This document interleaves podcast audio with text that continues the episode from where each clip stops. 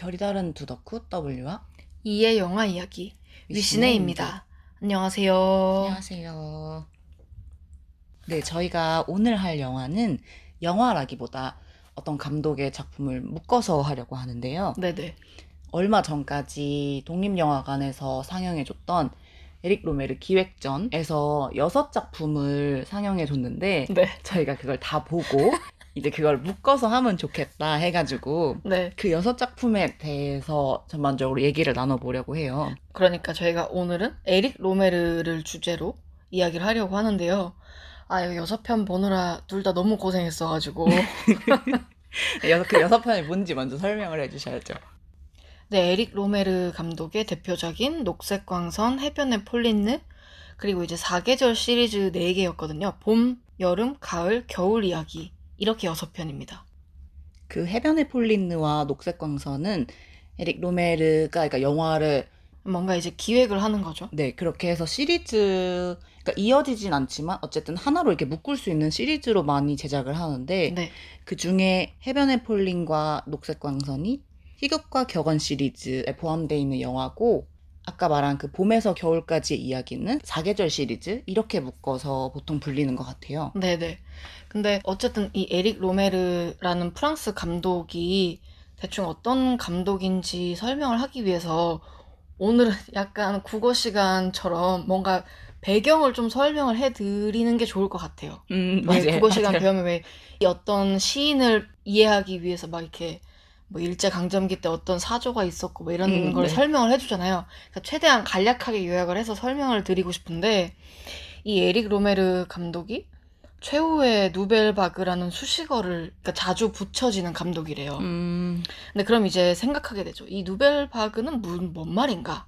근데 이 누벨바그라는 뜻이 새로운 물결이라는 뜻을 가진 프랑스어고요. 네. 이게 그러니까 뉴웨이브 같은 의미인데 음, 이게 1960년대 전후로 프랑스에서 시작된 영화 사조라고 해요. 음, 근데 이 누벨바그의 대표적인 감독들 이야기를 하시면 대충 어떤 느낌인지 이해가 되실 것 같은데 네, 그 감독이 제일 유명한 게 아마 장뤽 고다르, 프랑수아 트뤼포 이런 감독이 보통 그 뉴웨이브에 포함돼 있죠. 네 그래서 이 감독들이 당시에 이제 영화 평론지에 있는 까이에 뒤 시네마라는 데서 글을 쓰기 시작하면서 시작이 됐는데 음, 쉽게 설명하자면 예전 프랑스 영화랑 다른 느낌의 프랑스 영화를 만드는 사조 정도라고 생각하시면 아. 이해가 쉬울 것 같은데 그럼 그 전에 프랑스 영화가 어땠느냐 1960년대 이전의 프랑스 영화가 어땠느냐 하면 그때 당시에 프랑스 영화들은 나라에서 지원금을 받았대요 그냥 막 이런저런 되게 구체적인 용어들을 다 빼면 근데 지원금을 받기 위해서는 뭔가 성과가 있어야 되잖아요. 네.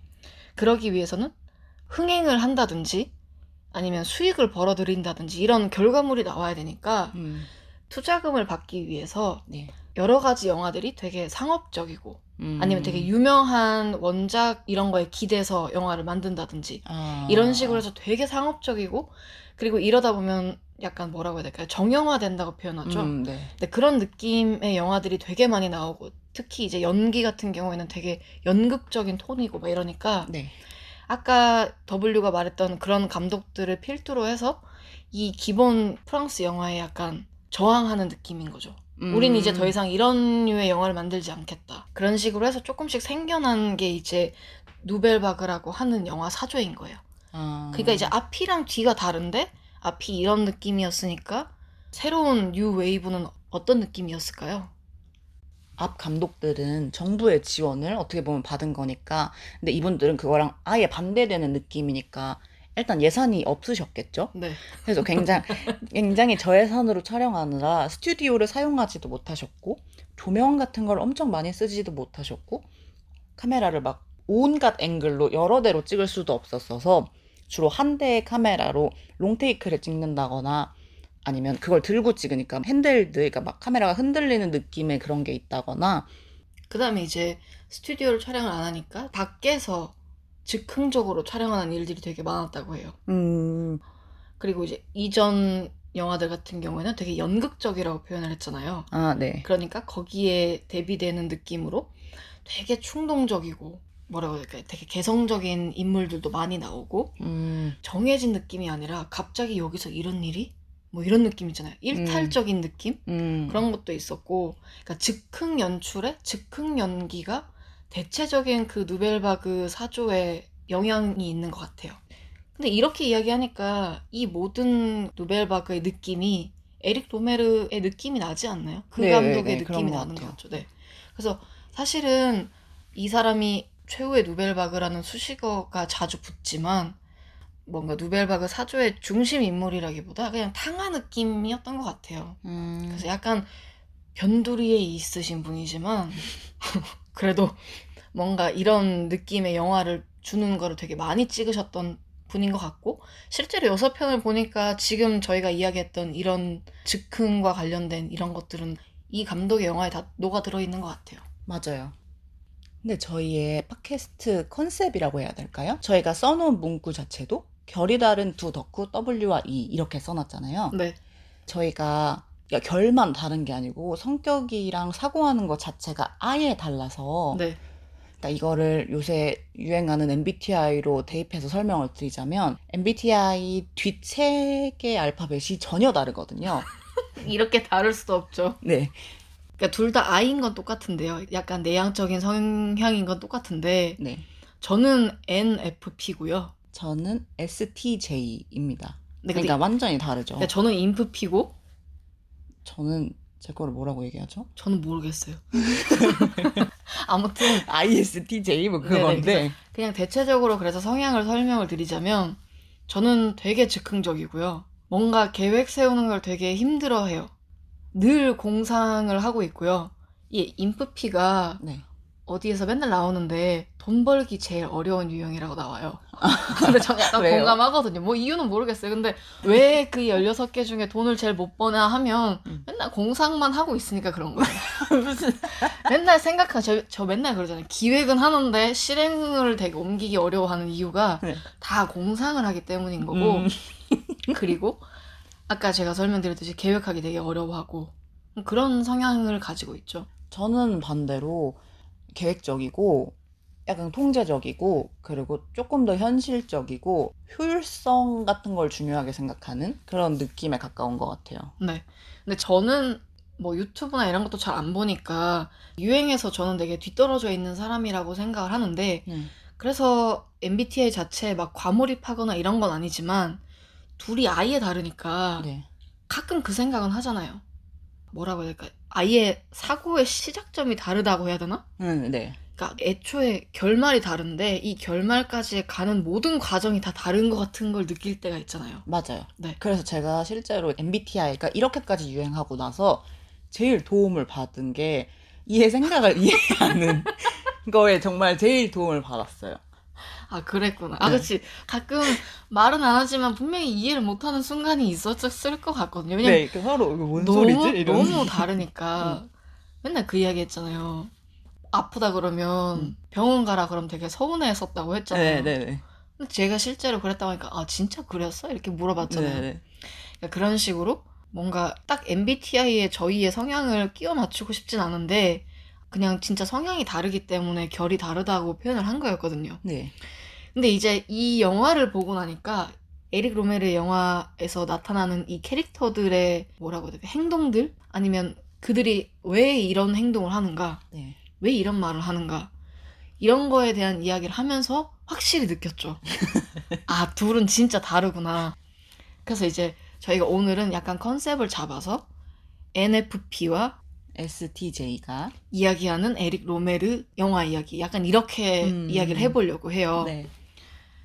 W는 그래서 에릭 로메르의 영화를 여섯 편 다 보셨는데 음. 물론 이 사람의 영화가 여섯 편만 있는 건 아니지만 다 비슷하잖아요 영화가 네, 그쵸. 어떠셨어요 그냥 전체적으로? 그러니까 저희가 이걸 둘 다 짧은 시간에 여섯 편을 저는 다섯 편 얘기하는데 여섯 편을 다 보느라 하루에 많으면 세 편씩도 보고 이랬잖아요.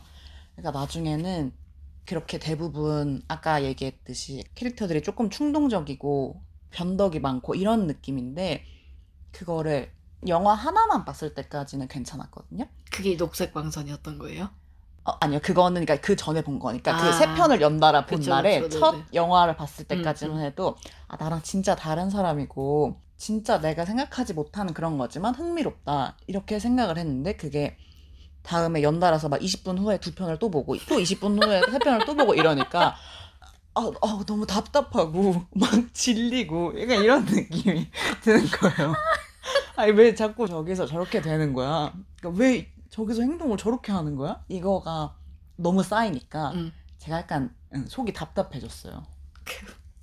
나오고 난 다음에 약간 막 극혐 느낌으로 저한테 톡을 보냈던 게 기억이 나는데 그럼 제일 좋으셨던 작품은 뭐였어요? 제일 좋았던 거는 녹색 강선이요. 음. 그거는 나중에 다시 볼 수도 있을 것 같거든요. 응, 다른 작품들은요? 다시 볼 일은 없을 것 같아요? 예.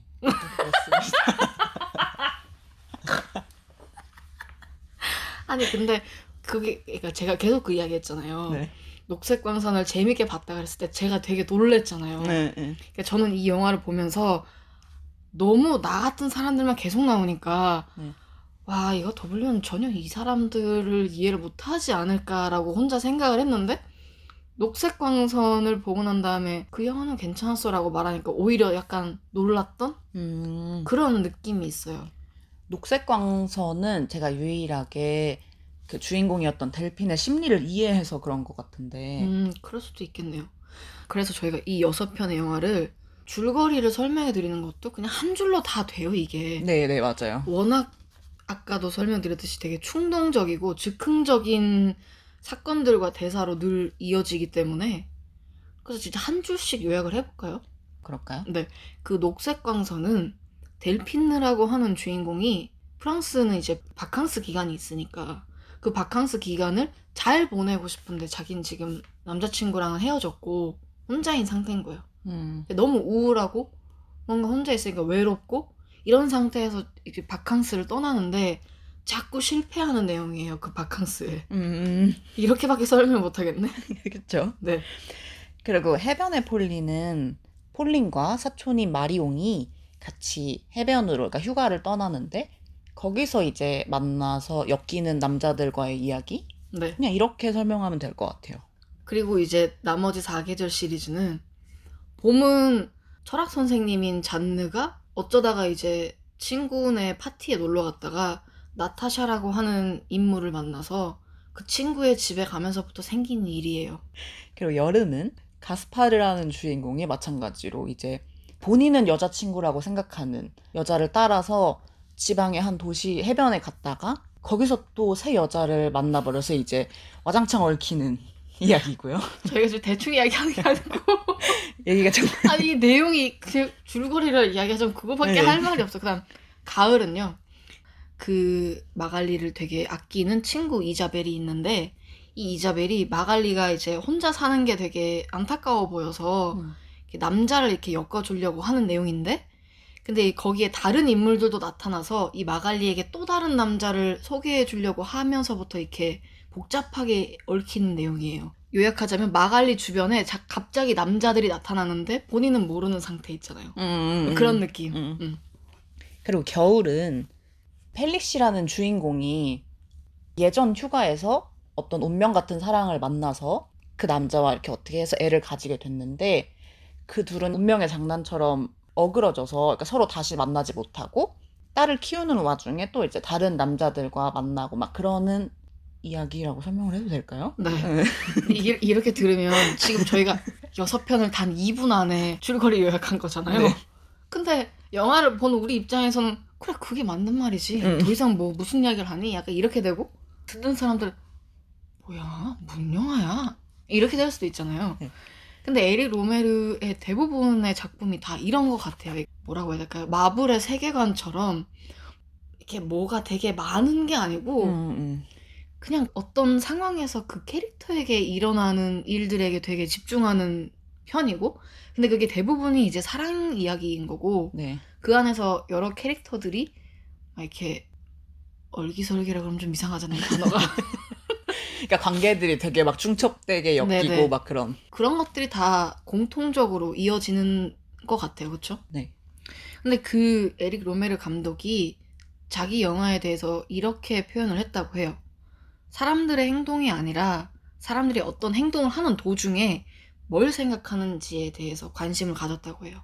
본인은. 음. 그러니까 행동이 아닌 생각을 담은 영화다. 본인이 영화를 이렇게 표현을 했다고 하거든요. 제가 찾아보니까. 음. 근데 이렇게 들으면 이 모든 영화가 다 이해가 되지 않나요? 네. 그리고 지금 든 생각은 아 에릭 로메르는 나랑 생각하는 게 다르구나. 역시. 현실에서 이 에릭 로메르 속 캐릭터 같은 사람이 전 거 아니에요? W의 주변에서? 어 아니에요. 아니에요. 훨씬 그죠? 더 충동적인 사람들이 많이 있나요? 아, 아, 제 주변에서 제일 비슷한 이유가 네. 아, 그쵸. 이해 가깝죠. 그러니까 제가 지금 아니에요 한 이유는 그 여기 에릭 로메르 영화 속 캐릭터들은 거기서 네. 한발 더 나간다고 생각하기 때문에 음. 음.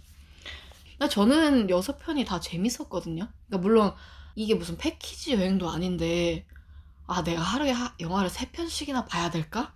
막 이런 생각이 들긴 했지만 나중에 다시 돌아와서 이제 마음을 가다듬고 생각을 해봤을 때 싫었던 영화가 없었어요. 여기 나오는 모든 캐릭터들이 대체적으로 다 공감이 됐거든요. 저는. 음, 근데 제가 그러니까 요번에 기획전을 몰아서 보기 전에 저는 이보다 먼저 녹색 광선을 봤는데 네. 그때 제가 말을 했는지 안 했는지는 기억이 안 나는데 그 영화를 보면서 아, 이가 나중에 이 영화를 보면 되게 공감할 수 있는 지점이 많겠다라고 생각을 하긴 했어요. 아, 아예 그 영화는 제 여행 중에 일부를 떼다 놨다니까요. 제가 그 녹색 광선은 계속 바캉스에 실패하는 내용이라 그랬잖아요. 그래서 네. 그 델핀느라고 하는 그 여자 주인공이 주변 사람들한테 나 바캉스 시즌인데 아직 바캉스도 못 가고 있어. 막 이런 이야기 하니까 계속 소개해 주잖아요. 너무 주변에 좋은 사람들이 네, 많아서 뭐 이쪽에 가봐라. 내 별장이 있다. 내 지인의 뭐 무슨 집이 있다. 여기 해변 좋더라 해서 어 그래? 그래? 이러면서 계속 가잖아요. 근데 계속 가는데 계속 실패하잖아요. 이유도 여러 가지였어. 그냥 거기 해변에 있는 막 사람들이 싫었을 수도 있고 막 사람 가득한 게 싫었을 수도 있고 갑자기 갔는데 기차역에서 내렸는데 그냥 갑자기 내가 너무 우울하네? 열쇠를 받아야 되는데 사람이 없네? 아 그럼 그냥 집에 갈까? 그럼 집에 가는 거야. 그럼 또 바캉스 실패하고 다음날 또 파리야. 그럼 또 다시 다른 데를 가. 이런 식이잖아요. 제가 23살 때였나? 음. 아무튼 되게 오래됐어요. 유럽 여행을 40일 동안 갔을 때 마지막에 런던에서 6일 내내 이러고 있었거든요. 런던이 되게 흐리잖아요. 네.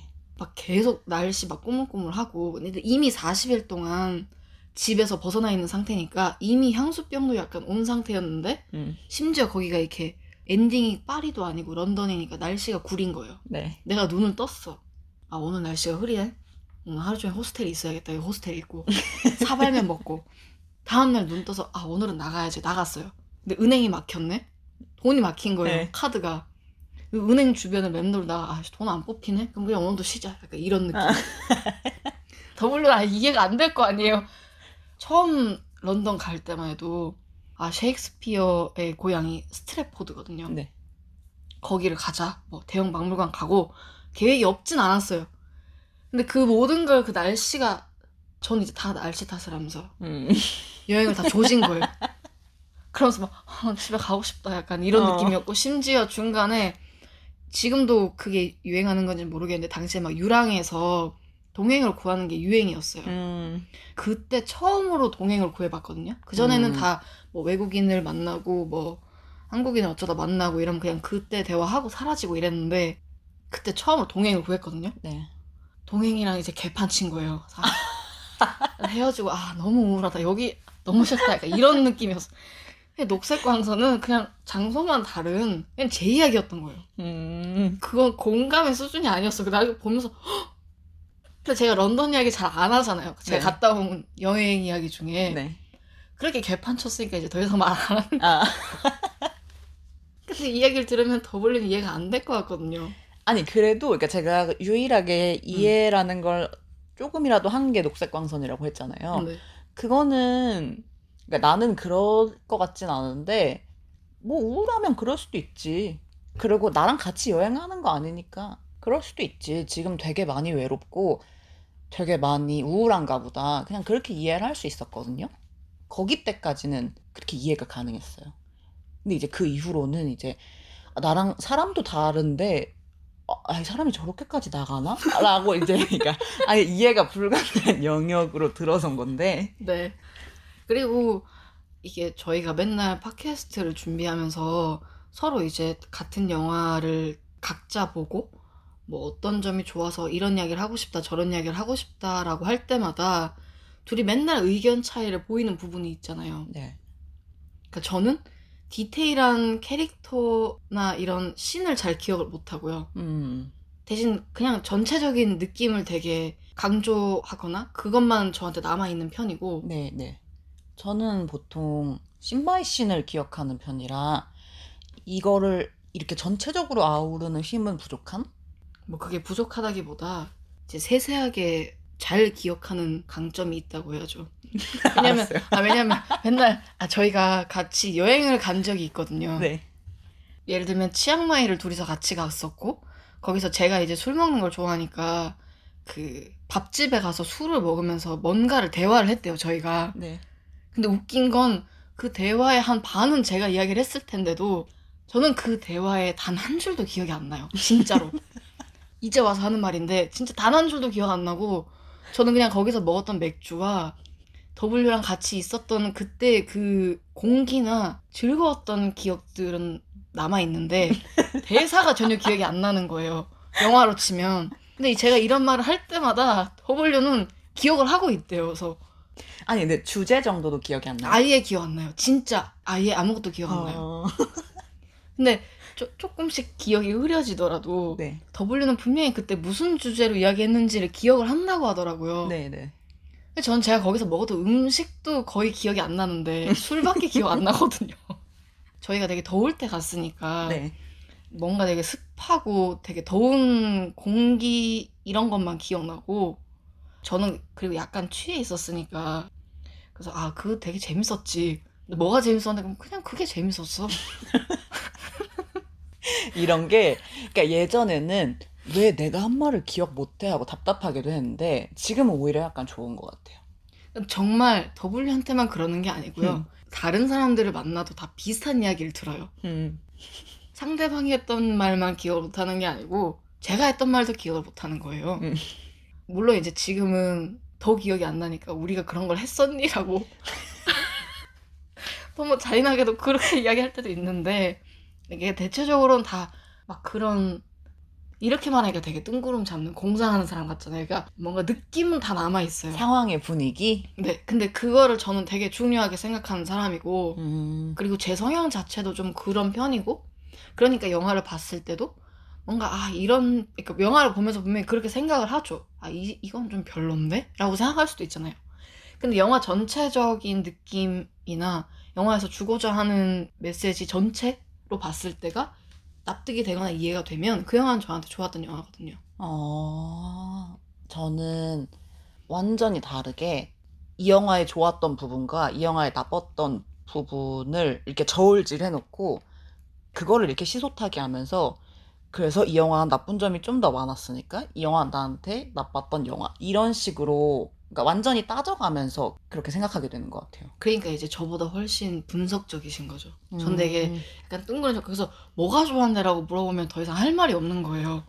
아 그래서 그러니까 되게 고심해봐야 돼요. 그러니까 이, 이 영화를 봐- 보고 느낀 내 느낌과 이 영화의 분위기가 있는데, 그러니까 물론 제가 말을 조리 있게 못하니까 그런 걸 수도 있겠지만, 이 내가 본 감정을 어떻게 설명할 수 있- 있죠? 약간 이런 느낌인 거예요.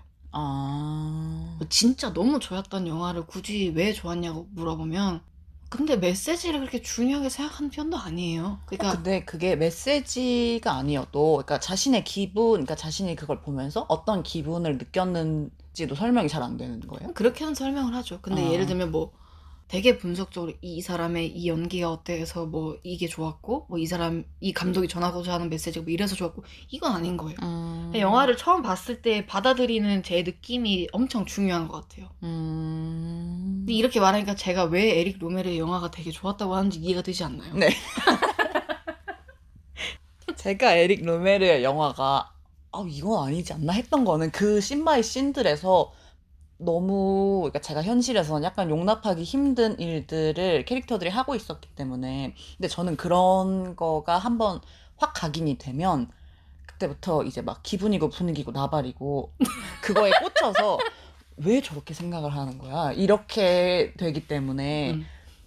이 감독의 영화가 너무 좋았다. 이렇게까지는 설명이 안 되는 음. 그런 것 같아요. 그래서 서로 영화 보는 방법이 되게 다른데 보통은 이제 팟캐스트를 할 때마다 그걸 이렇게 아울러서 어떻게 이야기할 건지 미리 이야기를 하고 들어가잖아요. 네.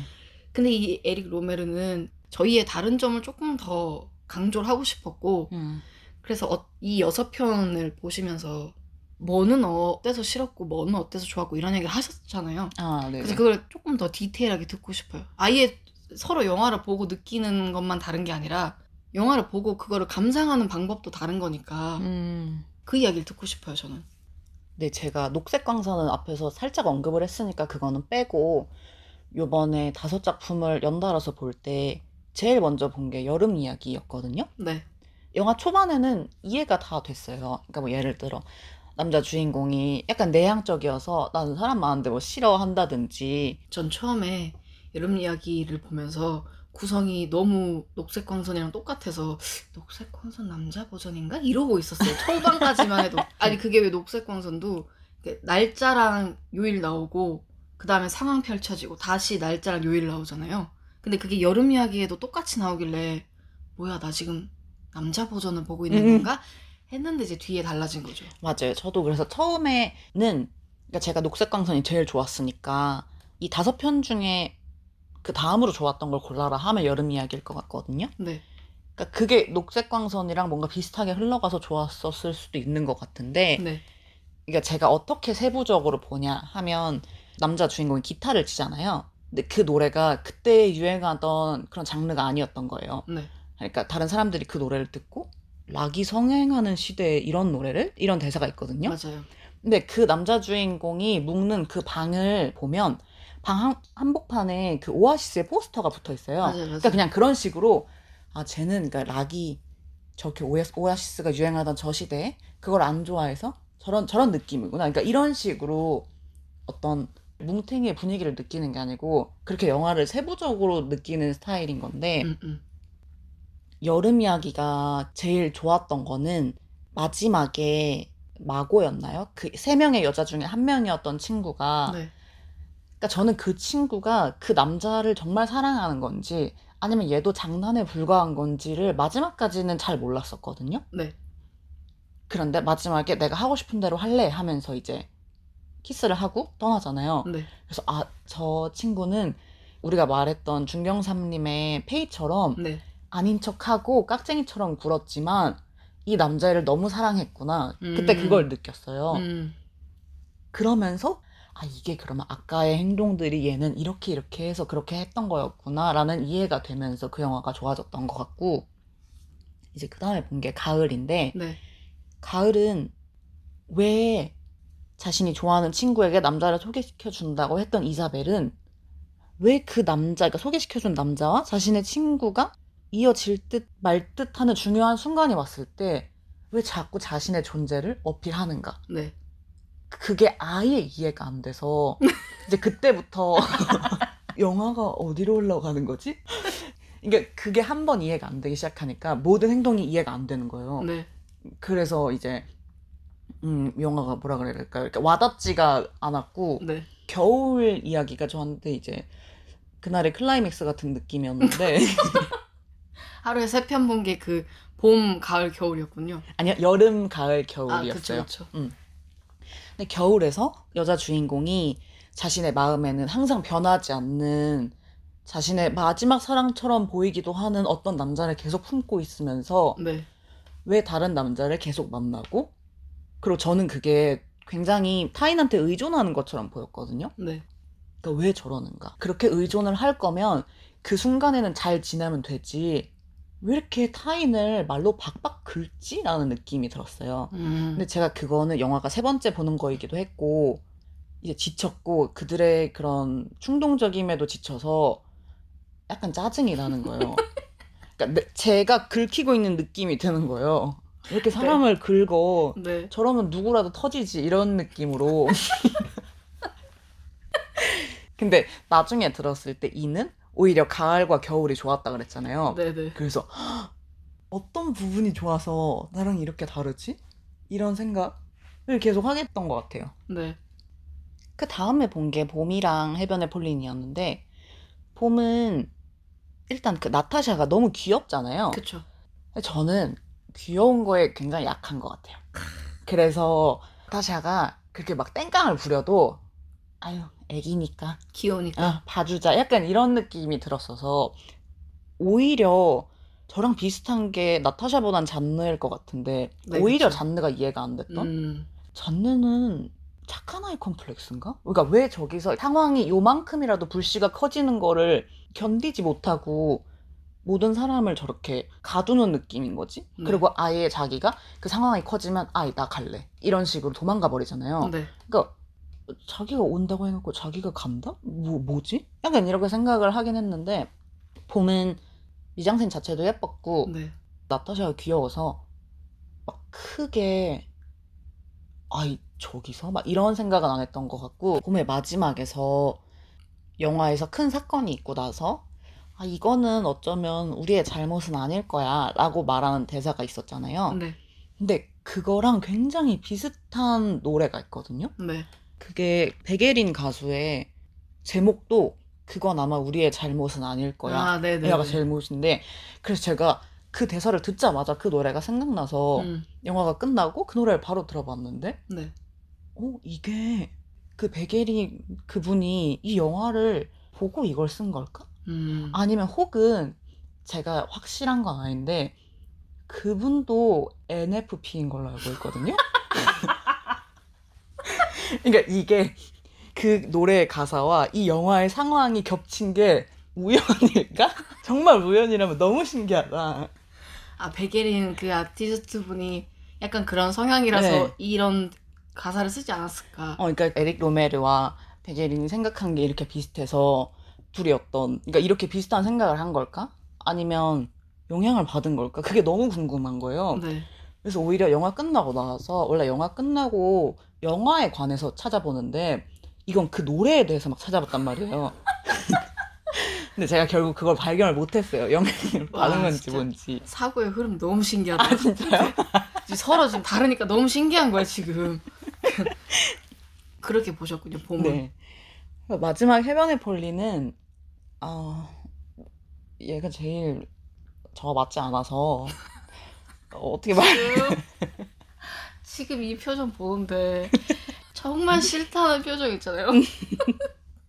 아 알겠어요. 그 영화는 별로였다는 게 지금 표정 보면서 느껴져요. 네. 더 이상 할 말이 없는 거죠? 뭐 각자 합리적인 척하면서 이유를 대지만 결국 여자를 맘대로만 하고 싶은 남자들이 있고 근데 그런 거를 알고 있었을 거라고 생각하거든요. 그러니까 네. 알고 있지만 그럼에도 속아주는 여자들이 나오는데 저들은 왜 각자 저렇게 행동을 하는 것일까? 음. 그거를 해변의 폴리는 한 지점도 이해를 못한 것 같아요. 그러셨군요. 네, 그래서 그게 제일 마음에 들어오지 않았던. 그렇게 설명하자면 저, 제가 영화를 본 다음에 저는 가을이랑 겨울이 좋았다고 얘기를 했었잖아요. 녹색 광선은 아예 그냥 이거는 거의 제 여행의 일부를 떼놨다고 했잖아요. 그래서 그거는 공감을 할 수밖에 없었고 그냥 사계절 이야기를 봤을 때 저는 그냥 직관적으로 받아들이기에 가을이랑 겨울이 제일 재밌었던 게 가을은 그냥 그 영화 안에 위트가 있었어요. 아, 이 사람 되게 웃긴 사람이네 이러면서 영화 보면서 저 계속 웃었거든요. 음. 뭔가 이 마갈리라고 하는 캐릭터에게 남자를 소개시켜주고 싶어 하는 그 상황들이 되게 저는 그게 되게 웃겨서 아 이게 독립영화관이 아니었으면 좀 더 크게 웃었을 것 같은데 음. 근데 막 사람 되게 꽉 차 있어가지고 약간 자제하면서 웃었거든요 그래서 그 위트가 되게 있는 게 재밌었고 가을이라고 했을 때에 사람들이 보통 생각하는 이미지는 단풍 든 이미지잖아요 네. 근데 그게 아니라 그냥 와인밭을 보여주는 게 전 좋았어요 아. 그러니까 그 와인밭이 막 개를 보여준다고 해서 가을 느낌이 나는 건 아닌데 신기하게도 이 와인도 잘 숙성돼야지 좋은 와인이 나오는 것처럼 음. 다른 영화들은 다 청춘 느낌이라면 가을은 유- 거의 유일하게 중년의 이야기를 다루고 있어서 이 영화가 제일 마지막에 나온 영화잖아요. 네. 98년도 작품이니까 그래서 뭔가 이 에릭 로메르 그때 당시에는 진짜 나이가 많이 드셨을 텐데도 되게 원숙한 느낌이 들면서도 제일 위트가 있었다고 저는 생각을 했어요. 어. 그래서 이 영화가 되게 재밌었어요. 근데 대사가 기억나냐고 물어보면 잘 안 나요. 어. 보면서 제가 우- 계속 웃었던 기억만 나는 거예요, 계속. 저는 지금 이 이야기를 들으면서 뭐가 웃겼지? 이 생각을 하고 있었는데 생각나는 신이 없는 거 보면 그러니까 저는 웃지는 않았나 봐요. 아니 저는 그 이자벨이 네. 마갈리를 소개시켜 주려고 그 구인 광고를 내서 네. 제랄드라고 하는 사람들 만나 하는 그 사람을 만나잖아요. 네. 맨 처음에 만났던 그 카페 씬에서도 계속 웃었어요. 저는. 근데 아, 진짜요? 우- 웃겼어요 그냥. 오. 왜 웃겠냐고 물어보면 이제 대답을 못 하는 거. 다시 봐야 되는데 음. 영화관에서 내려서 다시는 못 보겠고 음. 그런 느낌이었고 겨울 이야기는 결말이 이렇게 될 줄 몰랐어요. 일단 첫 번째로 말하자면 근데 이제 영화를 여섯 편 보고 나니까 영화가 이렇게 끝나는 게 이해가 됐는데 네. 그때 당시에는 겨울 이야기는 초반부였거든요. 제가 달리는 스타트 중에. 네, 네. 그래서 전혀 이 감독의 스타일을 정확하게는 모르는 상태에서 갑자기 뭐가 이렇게 빡 터지니까 음. 그 여자 캐릭터 주인공 캐릭터처럼 헉! 약간 이렇게 된 거예요. 음. 이 영화가 제일 낭만적이었어요. 진짜 모르겠어요. 녹색 광선도 되게 낭만적이었는데, 녹색 광선 낭만적이었어요. 음, 근데 겨울도 비슷하지 않아요? 제 음, 기준에는 네. 그랬어요. 그래서 그냥 그런 느낌이고, 뭐 봄, 여름도 나쁘지 않았고, 해변의 폴리는 근데 이 영화는 저도 사실 이해는 잘 안 되지만 그래도 뭐 나쁘진 않았다. 그냥 이 정도의 음. 느낌이고 저는 이제 영화를 볼 때 다르게 본다 그랬잖아요. 네. 그래서 이 여섯 편을 보고 난 다음에 혼자 이제 생각을 해본 거예요. 그러니까 나는 에릭 로메르의 어떤 지점이 좋았나. 첫 번째는 인간의 도덕이나 윤리를 약간 건드리는 지점이 있는 게 재밌었어요. 근데 이거는 이제 명확하게 해야 될 것 같은 게 저는 영화의 지향점이 어쨌든 백인 남성 중심으로 돌아가는 이 헐리우드 판이 변해야 된다고 생각하는 사람이고 거기에 대해서 되게 옹호하는 쪽이에요. 근데 그거랑은 조금 다르게 그러니까 인간의 욕망을 계속 건드리는 거예요. 내가 현실에서 할 수 없는 것들을 영화 안에서 보여주는 지점들이 있었다고 생각해요. 그게 이제 가장 큰 예가 이제 겨울 이야기인 거죠. 내가 이미 좋아하는 사람이 이- 마음에 품고 있는 사람이 있는데 그 사람은 내 주변에 없지만 주변에 이제 다른 남자들이랑 이렇게 엮이는 그런 느낌 있잖아요. 음. 아니면 반대로 이제 여름 이야기 같은 경우에는 한 남자가 세 여자를 동시에 좋아하는데 결정을 못해서 말을 못하잖아요. 네. 분명히 나가기 전에는 아 내가 더 이상 안 된다고 말해야 되겠다라고 다짐하고 나가지만 막상 만났더니 그냥 좋으니까 또 말 못하고 돌아오고 이래서 점점 상황이 꼬이는 내용이잖아요. 네.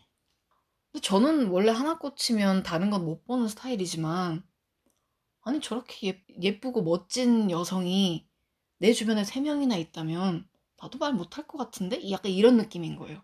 음. 그러니까 내가 현실에서 할 수 없는 지점들을 건드리는 그 욕망을 건드린다고 해야겠어요, 정확하게는. 그런 것들이 있었어요. 이 영화 안에 제가 느끼기에는. 음, 이해는 네네. 되시죠? 공감은 안 되겠지만. 정말 공감 못하겠다는 표정을 짓고 있거든요. 그리고 이 영화 여섯 편을 아예 이제 해변의 폴린느가 전 마지막 영화, 영화였는데, 네. 아, 여름 이야기군요. 어쨌든 그 영화를 마지막에 딱 엔딩 크레딧이 올라가는 걸 보면서 제일 처음 했던 생각은 아, 에릭 로메르 영화에 나오는 캐릭터들은 그냥 순간을 사랑하는 사람들이구나라고 생각했어요. 맞아요. 맞아요. 근데 그거는 저한테는 너무 중요한 일이라 저는 그게 다 이해가 되는 거예요.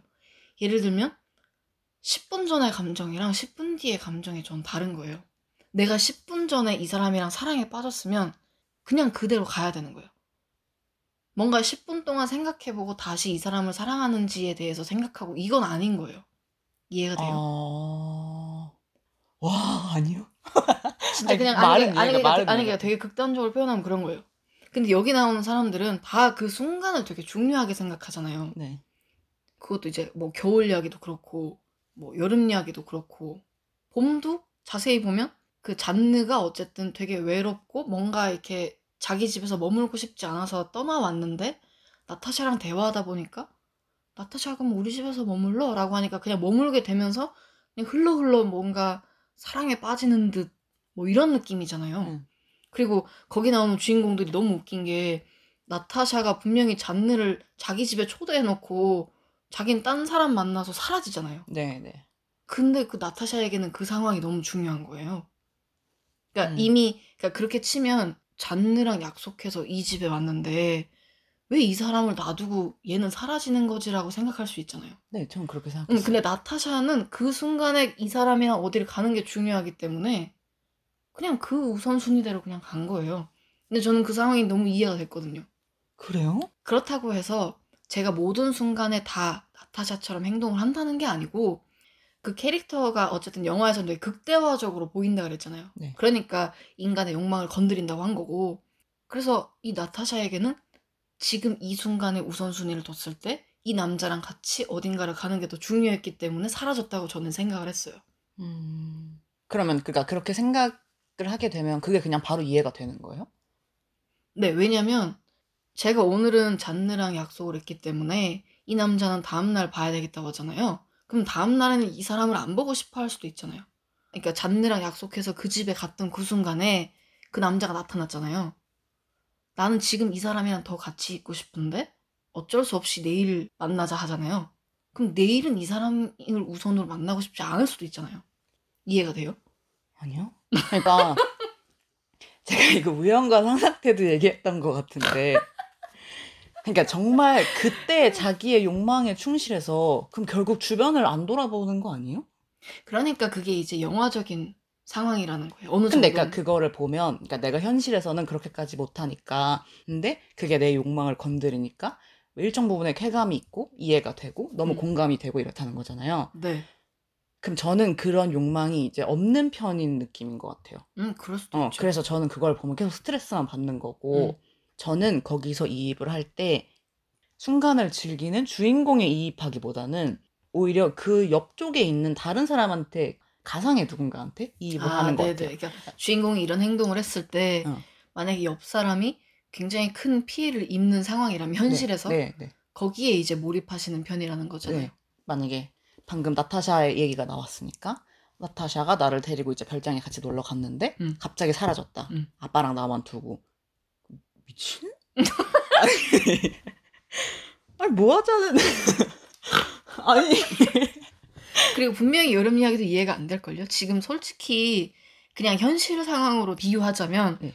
한 남자가 같은 장소를 두고 약간 오버부킹 한 거잖아요. 그쵸 그쵸 약속을 하루에 뭐 두 개 잡는다든지 뭐 이런 건데 사람들이 막 그런 말 하잖아요. 하루에 나 말고 다른 약속 잡는 사람 싫어한다. 뭐 이런 네. 거 되게 많잖아요. 네. 그러니까 그 상황인 거잖아요. 네 맞아요 그래서 그것도 이제 중반에는 당연히 이해가 안 됐죠 마지막에 봉합이 그나마 저한테 와 닿았고 뭐 여름이 예뻤고 그리고 그때 그 친구들은 이제 되게 어렸으니까 다 그냥 그런가 보다 하고 넘어갈 수 있었던 거지 당연히 그 남자 주인공인 가스파르를 보면서 아니 저 뭐가 이렇게 되는 거죠 그래서 제가 생각한 건 그러니까 에릭 로메르 모든이라고 표현하면 좀 과장인 것 같고 대부분의 캐릭터의 성향이 다 그 녹색 광선을 기다리는 아니면 녹색 광선을 지향하는 사람이라고 생각했어요. 음, 그- 이 영화에서도 그렇잖아요. 그 영화에서 해가 질 때 정말 그 딴짓하고 있으면 저도 못 보는 딱 그 찰나의 순간만 네. 딱 보여주고 끝나잖아요. 네. 근데 모든 상황들, 그러니까 모든 순간이 다 그거기 때문에 지나면 없는 거예요. 음, 해는 지지만 더 이상 녹색 광선은 못 보는 거예요. 음, 이해가 이해는 안 되겠지만 어쨌든 제 얘기를 들어봐요. 그렇기 때문에 그 녹색 광선이라고 하는 거를 순간이라고 저는 생각을 한 거예요. 지금다. 지금 내 감정을 되게 소중하게 생각하는 사람들이라고 생각을 했어요. 저는 그렇게 비유를 하면 녹색 광선을 안 봐도 되는 사람인 것 같아요. 그쵸 그쵸. 어, 막 그렇게 내가 누구한테 뭔가 피해를 입히면서까지 녹색 광선을 보고 싶지 않아요. 다시 강조를 드리지만 제가 늘 그렇다는 건 아니에요. 아, 맞아요. 당연히 알아요. 그러니까 이랑 계속 친구하고 있죠. 근데 어느 정도는 이런 성향을 가지고 있어요, 저도. 음. 그래서 약속을 잡을 때도 미리 약속을 잡는 걸 되게 힘들어 하는 이유가 예를 들어서 W랑 일주 뒤에 만나기로 했잖아요. 근데 저는 그러면 일주 뒤에 만나는 거 자체를 약속을 잡는 것도 버거운데 일주일 뒤에 제가 날씨가 흐리다든지 아니면 제 기분이 별로 안 좋다든지 제가 피곤해서 W를 안 만나고 싶으면 어떡하지라는 생각 걱정을 하는 거예요. 일주일 전에 약속을 잡아놓으면. 근데 그거는 W가 싫은 게 아니고요. 그 날의 제 기분과 약속을 나갈 때의 제 그 뭐라고 해야 돼 감정이 되게 중요한 거예요. 음.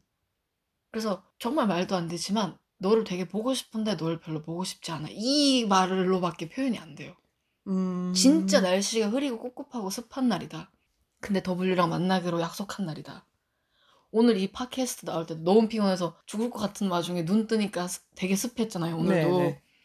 와 이거 오늘 잘 할 수 있을까? 아 근데 약속은 해놨으니까 나가야지. 약간 이런 느낌이었거든요. 음. 그러니까 근데 막상 오면 재밌어요.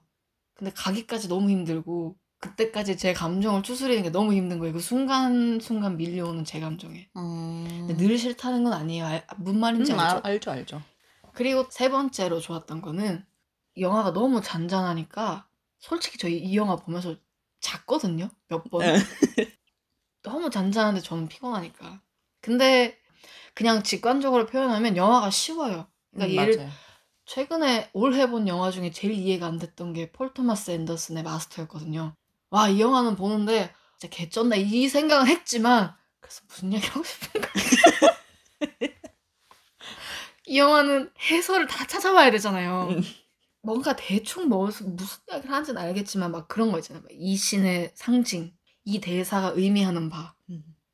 뭐 이런 걸 다 이동진 평론가든 뭐 이런 유명한 평론가나 뭐 이- 해설집이나 뭐 이런 걸 보고 다시 봐야지만 이 영화가 이해가 되잖아요. 음. 그러니까 일단 영화가 되게 힘들잖아요. 네네. 근데 에릭 로메르 영화를 보면서는 이 사람의 감정만 따라갈 수 있으면 영화가 전혀 어렵지 않아요. 음, 맞아요, 맞아요. 물론 이제 W에겐 힘들었을 것 같은 게 제가 전제한 그걸 못 따라 네. 문제였겠지만 계속 그걸 따라갈 수 있었다고 저는 생각하기 때문에 그래서 영화가 쉬워서 재밌었어요. 음, 맞아요. 그 아까 말했던 누벨바그 사조의 감독들 중에서 에릭 로메르의 영화는 쉬웠다라고 항상 평가를 받더라고요. 음, 저도 실제로 이의 말처럼 그랬던 것 같아요. 그러니까 생각이 달라서 계속 브레이크가 걸리긴 했지만 영화를 보고 있으면 그거의 스토리를 따라가는데 전혀 문제가 없었으니까. 그러니까 그런 거죠. 이 영화가 무슨 영화야? 줄거리를 이야기해봐. 그럼 저희 한 줄로 요약했잖아요. 네. 그러니까 사소한 데에서 영화를 만드는 것 같다라는 느낌을 되게 많이 받았는데 그게 되게 저, 저는 좋았던 거예요. 음, 뭔가 큰 사건, 대단한 무언가, 멀티버스가 열리는 정도의 뭔가 대단한 무언가가 없어도 영화가 만들어질 수 있다라는 거를 이 감독이 보여준 것 같아서 저는 그게 좋았고 그리고 지금까지 계속 강조했지만 이 내면을 따라가게끔 하는 것도 저는 재밌었어요. 그래서 그러니까 그냥 신기하게도 영화를 찍어서 보여주는데 그 영화 장면만 봐서는 이게 다 내용이 이해가 안 될 수도 있는 거예요. 그쵸, 그쵸. 왜냐면 이 녹색 광선에 나오는 이 여자는 왜 계속 바캉스를 갔다 왔다 갔다 왔다 하는 거야. 음, 그리고 그 여름 이야기에 나오는 이 가스파르는 왜 계속 그래서 결정을 못 하는 거야? 이렇게 물어볼 수도 있잖아요. 근데 뭔가 영화에서 그렇게 설명조로 하지 않아도 뭔가 대충 이런 사람일 거라는 식으로 보여주니까 캐릭터를 보여주니까 대충 이 사람은 이런 성향이겠거니라고 생각하고 그 내면을 따라가기 시작하면 행동이 다 이해가 되는 느낌이니까 음, 그래서 에릭 로메르 본인이 이야기했던 그대로 간 것 같아요. 인간의 마음 안에서 일어나는 그러니까 그냥 상황은 뭔가 되게 아름다운 바캉스이지만 네. 안에서는 이제 온갖 생각들을 하고 있는 거죠. 음, 온갖 감정과 싸우고 있고 저는 그래서 그 지점도 좋았던 것 같아요. 방금 딱 설명한 게, 그러니까 이가 공감한다고 한 부분이 예쁜 바캉스나 막 해변을 앞에 두고 머릿속으로는 막 온갖 상상을 한다 그랬잖아요. 네. 그러니까 그 상상이 어디까지 가는지는 어- 본인도 모른다고. 그러니까 충분히 아, 공감할 수밖에 없겠구나. 라는 생각이 드는 것 같아요. 근데 심지어 그러니까 저희가 오늘은 스포 없는 팟캐를 지향하고 있으니까 결말을 정확하게 말씀 안 드리겠지만 이 여섯 편의 작품의 결말마저도 되게 충동적이에요. 순간적이고 음, 그래서 이런 결말일 거라고는 생각을 못 했는데 아니면 결말이 뭐 이래 이런 느낌 있잖아요. 근데 저는 그래서 더 이 영화가 재밌었던 것 같아요. 음. 그리고 저도 그렇고 W도 그렇고 되게 예쁘게 찍는 거 좋아한다고 했잖아요. 맞아요. 미장센은 되게 중요하게 생각하는 쪽이잖아요. 둘 다 어쨌든 카메라를 들고 다니는 사람이라 그런지는 모르겠지만. 근데 에릭 로메르에 나오는 특히 여름 풍경들이 저는 너무 예쁘다고 생각했어요. 맞아요. 그래서 제가 여름 이야기가 제일 좋았던 게 여름이 제일 예뻐서인가? 라고 했었잖아요. 음. 어, 여름의 해변을 굉장히 잘 찍는 것 같아요. 그래서 여름 시리즈가 인기가 많은 걸까요? 그럴 수도 있을 것 같아요. 폴린느도 제가 기억이 나는 게 폴린이랑 마리옹 둘이서 집에서 대화할 때 뒤에 비치는 맞아, 그 맞아. 수국 수국이 막, 응. 근데 그게 재밌었던 게 처음에 왔을 땐 수국이 피어 있었고 음, 맞아요, 맞아요. 뒤에 대화할 때는 수국이 약간 져 있는 맞아요. 게 뒷배경으로 있었거든요. 그래서 그런 식으로 시간의 흐름을 보여주는 것도 뭐 이건 너무 디테일한 이야기지만 그것도 너무 좋았고 저는 아까도 말했지만 가을이나 겨울도 좋았고 봄도 좋았어요. 막 되게 힘줘서 찍었다는 느낌은 안 드는데 그러니까 왜 그런 거 있잖아요. 진짜 막 내가 미장센을 보여주기 위해서 막 뭐 이렇게 힘줘서 영화를 찍었다 이런 느낌은 전혀 들지 않지만 이 영화 안에 되게 자연스럽게 녹아 들어가 있는 그 미장센이 너무 아름다워서 뭐를 소소한 행복 이러면 이 거장에게 너무 안 어울리는 단어인 걸까요? 아니 근데 그렇게 되게 조그마한 것에서 큰 걸 보게 하는 기쁨을 주는 감독이라고 저는 생각을 했어요. 지금 W랑 대화하면서 생각을 해본 건 기본적으로 캐릭터들이 다 외로워하고 있어요. 맞아요. 근데 그 외로움을 별로 티내고 싶어 하지 않는 편이에요. 그런 것 같지 않아요? 그래요? 네, 아니요, 그러니까, 저- 그러니까 티는 나는데 네. 본인은 티를 내고 싶어 하지 않는다고요. 이게 다른 게 이해가 돼요? 다른 게 이해가 되는데 저는 그거 아니라고 생각해요. 저는 근데 그렇기 때문에 여기서 캐릭터들의 약간 이중적인 면모들이 보이는 이유는 자기가 가지고 있는 감정을 다른 사람에게 별로 드러내고 싶어 하지 않는 욕망이 조금은 있다고 생각하거든요. 아, 저는 그게 반대로 그게 있다 한들 계속 소리 없는 아우성처럼 아, 나 좀 알아줘. 나 좀 봐줘. 나 응, 좀 그러니까. 사랑해줘. 근데 그게 너무 보이잖아, 그게. 그러니까 그게 이제 하지만 숨기고 싶어 한다. 응. 그래서 제가 아까 그러니까 이거 팟캐스트 녹음하기 전에 왜 이렇게 다 사람한테 의존하고 왜 그러는 거야? 라고 했었잖아요. 근데 이는 어, 나는 그렇게 생각 안 하는데? 라고 했었잖아요. 그러니까 기본적으로 이 캐릭터들은 다 외로운 사람이라고 생각을 했고, 근데 외로움을 티내고 싶어하는 자와 외로움을 티내고 싶어하지 않는 내가 있기 때문에 예를 들면 마갈리는 그러니까 혼자 산 지가 되게 오래됐으니까 분명히 연애도 하고 싶고 사랑도 하고 싶고 이런 마음들이 분명히 있다고 생각하거든요. 근데 그걸 유난히 자기는 난 와인 만드는 데만 관심이 있고 약간 이런 식으로 음, 음, 음. 표현을 하잖아요. 약간 높 이렇게 음, 음, 그치, 그치. 그냥 거절도 아니고 진짜 그 정도의 느낌. 네. 높? 음. 약간 이런 느낌이니까 막. 근데 이자벨은 어느 정도 마갈리의 그 성향을 이해를 한 것 같았어요. 찐친이니까. 그러니까 막, 아, 싫다고 하는데 왜 자꾸 그런 소개를 해주겠다는 거야. 약간 이런, 이렇게 말해도, 에이, 너 사실 만나고 싶잖아. 이렇게는 말을 안 하고, 대신 이제 구인 광고를 내버리는 거야. 네. 스케일 크게. 그러면서 그 사람이 의도적으로 접근하면, 또 그건 싫다고 할 테니까, 거기서부터 이제 사건이 생기는 거잖아요. 전 사실 구인 광고 보고 왔습니다. 이러면 학을 뗄 거 아니야. 그러니까 최대한 자연스럽게 이 사람에게 접근하게 하기 위한 과정들을 보여주는 거잖아요. 그럼 만약에 이가 음. 마갈리라고 생각했을 때 음. 그리고 제가 이자벨이에요. 이가 그러니까 뭐 구태여 싫다고 싫다고 한 걸 내가 아 사실 그렇게 안, 안 싫어할 것 같은데 하면서 해줬어. 음. 그러면 이는 그러니까 겉으로는 아왜 하지 말라니까 왜 했어 하지만 속으로는 좋아하는 마음이 있기도 해요. 그럴 수 있을 것 같다니까요. 왜냐면 기본적으로 저는 외로운 사람이잖아요. 음. 모르겠어요. 연애는 잘 모르겠고 사랑을 하고 싶다는 감정은 분명히 가지고 있을 것 같거든요. 음, 이 마갈리에 제가 빙의를 했을 때 네. 그럼 이제 그때 당시에 뭐 프랑스 사회나 이런 분위기를 생각하면 결혼도 하고 싶어 했을 수 있죠. 근데 그건 근데 그거를 티를 안 내는 것 뿐인데 이제 이자벨은 티를 안 내려고 하는 모습까지 다 간판. 그러니까 아, 음, 싫어 이러도 아 그럼 나가봐 이러면 그래? 네, 마지 이게 그런 느낌이잖아. 마지 못해서 아, 야나 솔직히 관심 없지만 어, 네가 소개해주니까 내한 나가준다. 말은 이렇게 해놓고 속으로는 아 그래? 그럼 뭘 입어야 되지? 약간 이러는 거 있잖아. 그러니까 이 인물의 감정선을 따라간다는 게 사람이 저는 늘 그렇다고 생각하거든요. 어떤 행동을 한다고 해서 이 행동을 직관적으로 보여줘도 이 행동이 이 사람의 전부가 아니라고 늘 생각하는 사람이라서 음. 뭐 사람은 늘 모순을 가지고 있잖아요. 난 이건 절대 안 돼라고 말했지만 결국 그걸 하게 되는 상황이 온다든지 네. 점점 이제 나이를 먹으니까 제가 그걸 느끼게 되는데 그 인물의 다차원적인 모습들을 영화에서 너무 잘 보여줬다고 생각해요. 그래서 이 영화를 보면 볼수록 에릭 로메르를 사랑할 수밖에 없을 것 같아요. 그러니까 사람을 너무 잘 표현했어요. 그러니까 어느 정도의 인간의 욕망을 건드리는 것도 있고 스스로 모순을 느끼고 있는 건지는 모르겠지만 밖에서 보기에는 저 인물이 모순을 가지고 있는 캐릭터라고 생각을 하지만 근데 그 모순은 모든 인간에게 다 가지고 있는 지점이라고 저는 생각하기 때문에 그건 그냥 인간의 특성을 보여주는 거죠. 그리고 일단 예쁘게 찍으시고 심지어 저 예산에 카메라 몇 대 없을 것 같은 느낌인데도 되게 잘 찍으시니까 그래서 저는 좋았어요. 이가 방금 하는 얘기는 저도 공감하거든요. 그러니까 인간은 누구나 모순을 갖고 있고 음. 내가 내 가치관에 반하는 일이어도 언젠가 할 수도 있다. 그래서 확언할 수 없다라고 항상 생각은 하지만 에릭 로메르는 그 모순을 제가 감당할 수 있는 모순의 범위를 넘어섰기 때문에 저는 이제 이해가 잘 안 되는 느낌이었던 거죠. 그래서 이보다 마음이 그렇게 와닿지 않았던 것 같아요.